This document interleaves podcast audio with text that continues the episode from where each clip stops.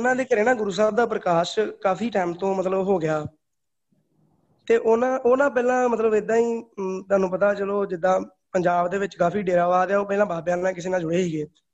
ਤੇ ਹੁਣ ਉਹਨਾਂ ਦਾ ਇੰਨਾ ਪਿਆਰ ਆ, ਮਤਲਬ ਗੁਰੂ ਸਾਹਿਬ ਨਾਲ ਉਹ ਸਵੇਰੇ ਅੰਮ੍ਰਿਤ ਵੇਲੇ ਕਹਿੰਦੇ ਵੀ 1:30 2 ਵਜੇ ਉੱਠ ਕੇ, ਜਿੰਨੇ ਵਜੇ ਵੀ ਜਾਗ ਗਏ ਜੇ ਤੇ ਸਿਮਰਨ ਤੇ ਬੈਠ ਜਾਂਦੇ ਆ। ਤੇ ਉਹਨਾਂ ਮਤਲਬ ਗੁਰੂ ਸਾਹਿਬ ਦਾ ਪ੍ਰਕਾਸ਼ ਲਿਆਂਦਾ ਹੈਗਾ ਉਹਨਾਂ ਨੇ ਆਪਣੀ ਬੇਟੀ ਆ, ਉਹਨਾਂ ਦੇ ਘਰੇ ਪ੍ਰਕਾਸ਼ ਸੀਗਾ। ਤੇ ਉਹਨਾਂ ਨਾਲ ਫੋਨ ਕੀਤਾ, ਉਹਨਾਂ ਦੀ ਬੇਟੀ ਨੇ। ਕਿ ਅਸੀਂ ਗੁਰੂ ਸਾਹਿਬ ਦਾ ਪ੍ਰਕਾਸ਼ ਮਤਲਬ ਲੈ ਜਾਣਾ ਘਰੇ।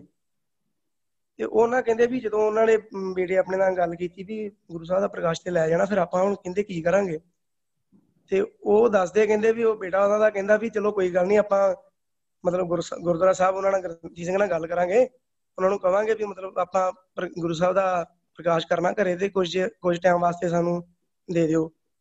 ਤੇ ਉਹ ਕਹਿੰਦੇ, ਚਲੋ ਠੀਕ ਹੈ ਕੋਈ ਗੱਲ ਨਹੀਂ। ਤੇ ਉਹ ਕਹਿੰਦੇ, ਮਤਲਬ ਉਹ ਬੜਾ ਨਾ ਬੱਚਿਆਂ ਵਾਂਗੂ ਬਿਹੇਵ ਕਰਨ ਲੱਪੇ ਵੀ ਜਦੋਂ ਦਿਲੋਂ ਅੰਦਰੋਂ ਪਿਆਰ ਸੀਗਾ ਵੀ ਗੁਰੂ ਸਾਹਿਬ ਦਾ ਪ੍ਰਕਾਸ਼ ਆ ਘਰੇ ਤੇ ਉਹਨਾਂ ਲੈ ਜਾਣਾ ਤੇ ਹੁਣ ਕੀ ਕਰਾਂਗੇ ਇਦਾਂ ਉਹ ਹੋਰ ਤਰ੍ਹਾਂ ਕਰਨ ਲੱਪੇ ਉਹ ਕਹਿੰਦੇ ਵੀ ਉਹ ਨਾ ਜਾ ਕੇ ਭਾਈ ਬਲਕਾਰ ਸਿੰਘ ਜਿਹੜੇ ਅੰਦਰ ਗੁਰੂ ਸਾਹਿਬ ਦੇ ਕੋਲ ਜਾ ਕੇ ਨਾ ਬੈਠ ਗਏ।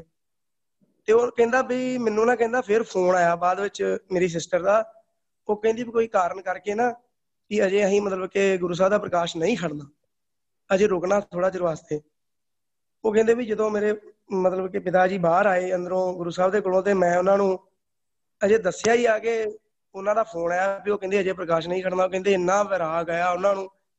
ਉਹ ਜਾ ਕੇ ਗੁਰੂ ਸਾਹਿਬ ਦੇ ਗਾੜੀ ਫੇਰ ਉੱਚੀ ਉੱਚੀ ਇੰਨਾ ਵਿਰਾਗ ਆਇਆ ਤੇ ਉਹਨਾਂ ਮੁੜ ਕੇ ਦੱਸਿਆ, ਉਹ ਕਹਿੰਦੇ ਵੀ ਤੇਰੇ ਫੋਨ ਆਉਣ ਤੋਂ ਪਹਿਲਾਂ ਮੈਂ ਅੰਦਰ ਜਾ ਕੇ ਗੁਰੂ ਸਾਹਿਬ ਨੂੰ ਅਰਦਾਸ ਕੀਤੀ ਕਿ ਗੁਰੂ ਸਾਹਿਬ ਜੀ ਹੁਣ ਤੁਸੀਂ ਘਰੋਂ ਚਲੇ ਜਾਣਾ ਤੇ ਕਿਰਪਾ ਕਰੋ ਇਦਾਂ ਨਾ ਕਰੋ, ਮੈਨੂੰ, ਮੇਰਾ ਤੁਹਾਡੇ ਨਾਲ ਪਿਆਰ ਬੜਾ।